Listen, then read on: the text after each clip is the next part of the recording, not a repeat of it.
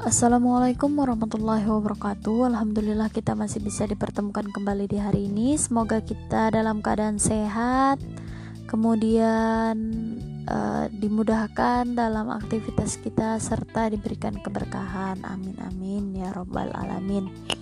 Pada pertemuan kali ini kita akan mempelajari tentang pengendalian sosial. Jadi pengendalian sosial ini sendiri ini adalah uh, salah satu upaya agar tatanan dan tertib sosial di masyarakat itu bisa berlangsung bisa terus terjaga seperti itu. Jadi oke kita langsung saja masuk ke materi ya.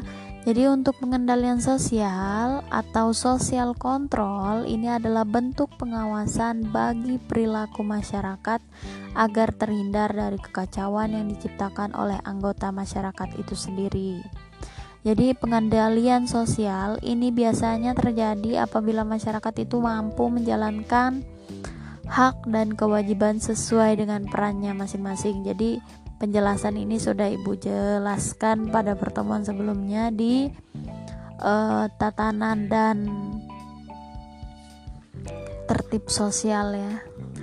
Oke jadi agar uh, tatanan dan tertib sosial itu bisa terus berlangsung terus dipertahankan itu perlu sekali adanya pengendalian sosial. Jadi melalui pengendalian sosial ini nilai dan norma yang digunakan untuk mendidik, membina, mengajak, bahkan memaksa anggota masyarakat untuk menciptakan ketertiban dan keteraturan sosial di masyarakat. Jadi itu fungsi dari pengendalian sosial. Kemudian kita lanjut ke sifat pengendalian sosial. Jadi untuk sifat dari pengendalian sosial ini ada lima. Yang pertama itu preventif atau pencegahan. Jadi untuk preventif ini dilakukan sebelum terjadinya pelanggaran terhadap norma dan nilai yang ada di masyarakat. Preventif itu pencegahan. Kemudian yang selanjutnya itu represif. Jadi represif ini adalah mekanisme yang dilakukan setelah pelanggaran terhadap macam-macam norma atau nilai terjadi dan ditujukan untuk mengembalikan sinergi yang terganggu. Kemudian selanjutnya yang ketiga itu gabungan ini adalah mekanisme gabungan antara preventif dengan represif dilakukan untuk mencegah terjadinya pelanggaran terhadap macam-macam norma dan nilai sekaligus mengembalikan sinergi agar tidak merugikan pihak lain. Itu yang ketiga. Kemudian sifat yang keempat itu persuasif persuasif. Uh, ini adalah cara pengendalian sosial yang dilakukan dengan cara memberikan bimbingan kepada masyarakat. Ajakan itu persuasif. Kemudian selanjutnya yang terakhir itu adalah koersif. Koersif ini adalah mekanisme pengendalian sosial yang dilakukan melalui kekerasan. Misalnya kalian tidak patuh terhadap aturan langsung di uh, pukul misalnya. Itu adalah bentuk koersif jadi ada persuasif ada koersif kalau persuasif itu ajakan ayo kita sama sama-sama misalnya bersihkan lingkungan sekolah kita. Itu adalah salah satu bentuk pengendalian sosial dalam hal persuasif. Kalau koersif koersif itu dia menggunakan kekerasan yaitu lima sifat pengendalian sosial. Yang pertama tadi preventif, yang kedua represif, yang ketiga gabungan, yang keempat persuasif, yang kelima koersif. Jadi jangan sampai terbalik-balik maknanya. Kalau preventif itu pencegahan, represif itu uh, mengembalikan uh, yang sudah ini re ada re di situ berarti mengembalikan. Kemudian gabungan ini preventif dengan represif selanjutnya persuasif itu ajakan koersif itu pengendalian melalui kekerasan. Oke itu untuk sifatnya ibu rasa uh, cukup ya. Kemudian kita lanjutkan ke mekanisme pengendalian sosial. Jadi untuk mekanisme ini ada tiga. Yang pertama itu bisa melalui sosialisasi. Jadi suatu sosialisasi ini sendiri merupakan suatu pengendalian sosial untuk mengenalkan nilai-nilai, norma, dan hukum lainnya sebagai salah satu cara menanamkan kesadaran akan hukum.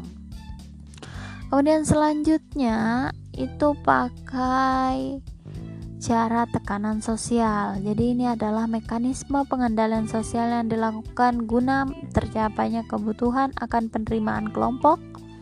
Hal ini dilakukan secara non formal, spontan dan tidak direncanakan. Selanjutnya yang ketiga itu kekuatan jadi mekanisme pengendalian sosial ini melalui kekuatan dilakukan terhadap masyarakat yang besar dan kompleks. Jadi pengendalian sosial dilakukan melalui dibentuknya peraturan yang memaksa anggota masyarakat untuk mematuhi setiap peraturan yang ada. Jadi itu mekanismenya ada tiga ya. Sosialisasi, tekanan, dan kekuatan. Oke, selanjutnya kita ke bentuk pengendalian sosial. Jadi untuk bentuk pengendalian sosial ini ada 10 ya. Yang pertama itu ada cemoohan. Jadi cemoohan ini biasanya dilakukan masyarakat bila ada anggota masyarakat yang melakukan penyimpangan perilaku yang meresahkan. Kemudian selanjutnya gosip. Jadi gosip ini dilakukan untuk menimbulkan rasa malu yang bersangkutan. Tujuannya itu sebagai penyadar bagi anggota masyarakat yang melakukan penyimpangan. Itu uh, fungsi dari gosip yang sebenarnya ya, tapi sekarang banyak disalahartikan. Bagi yang suka bergosip. Oke, selanjutnya yang ketiga itu pendidikan. Jadi uh, pendidikan ini diperoleh bisa dari keluarga, sekolah, lembaga pendidikan lainnya uh, selain daripada sekolah. Ini adalah upaya untuk uh, pengendalian sosial yang dilakukan oleh masyarakat. Jadi melalui pendidikan. Jadi pendidikan ini ditanamkan nilai dan norma di keluarga diajarkan tentang nilai-nilai dan norma-norma yang berhubungan dengan hmm, kehidupan keluarga. Misalnya tidak boleh makan sambil berdiri kemudian makan harus pakai tangan kanan tidak boleh berkata kasar seperti itu. Kemudian selanjutnya yang keempat ostrasisme jadi ini adalah bentuk pembiaran terhadap anggota masyarakat yang tidak mematuhi nilai-nilai serta norma yang berlaku. Ostrasisme ya. Jadi yang selanjutnya fraudulence ini biasanya disebut dengan backing. Hal ini dilakukan oleh anggota masyarakat untuk melemahkan orang lain atau menimbulkan rasa takut agar tidak berani padanya. Kemudian selanjutnya yang keenam itu teguran. Jadi e, teguran ini adalah bentuk pengendalian sosial yang dilakukan secara langsung melalui lisan atau tulisan.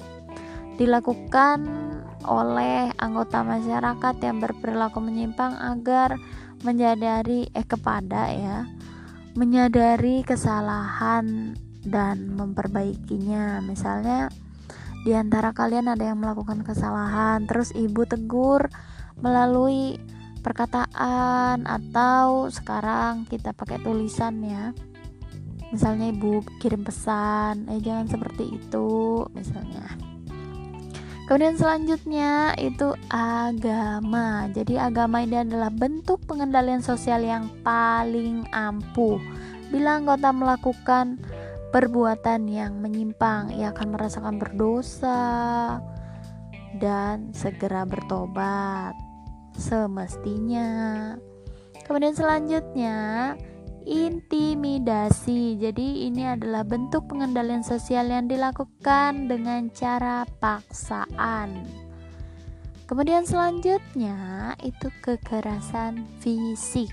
Jadi ini adalah bentuk pengendalian sosial yang dilakukan secara fisik. Ini masuk kalau misalnya ke pengendalian sifatnya tadi, ini masuk ke koersif karena dia sudah berhubungan dengan fisik ya apalagi melakukan kekerasan.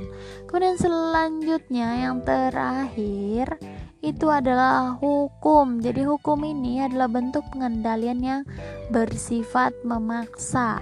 Kalau misalnya e, bersalah ya dihukum sesuai dengan aturan. Jadi seperti itu. Jadi untuk bentuk pengendalian sosial ada 10. Ibu ingat, ibu ingat, ibu ulang kembali yang pertama itu cemoohan, yang kedua gosip, yang ketiga pendidikan, yang keempat itu ostrasisme, yang kelima itu fraudulence, yang keenam teguran, yang ketujuh agama, yang kedelapan intimidasi, yang kesembilan kekerasan fisik, dan yang terakhir itu, adalah hukum. Jadi itu untuk materi pengendalian sosial kita hari ini. Nanti kita akan lanjutkan ke institusi sosial untuk menciptakan tatanan dan tertib sosial. Jadi materi kita tinggal sedikit lagi sebenarnya ya untuk uh, semester 1. Jadi Ibu harapkan kalian bisa memahami dengan baik kalau misalnya kalian merasa penjelasan atau apa yang Ibu sampaikan itu kurang jelas kalian bisa baca juga di LKS-nya masing-masing. Jadi untuk pertemuan hari ini itu ada di LKS halaman 62. Kemudian eh, itu saja yang bisa Ibu sampaikan pada pertemuan kali ini. Ibu akhiri wassalamualaikum warahmatullahi wabarakatuh.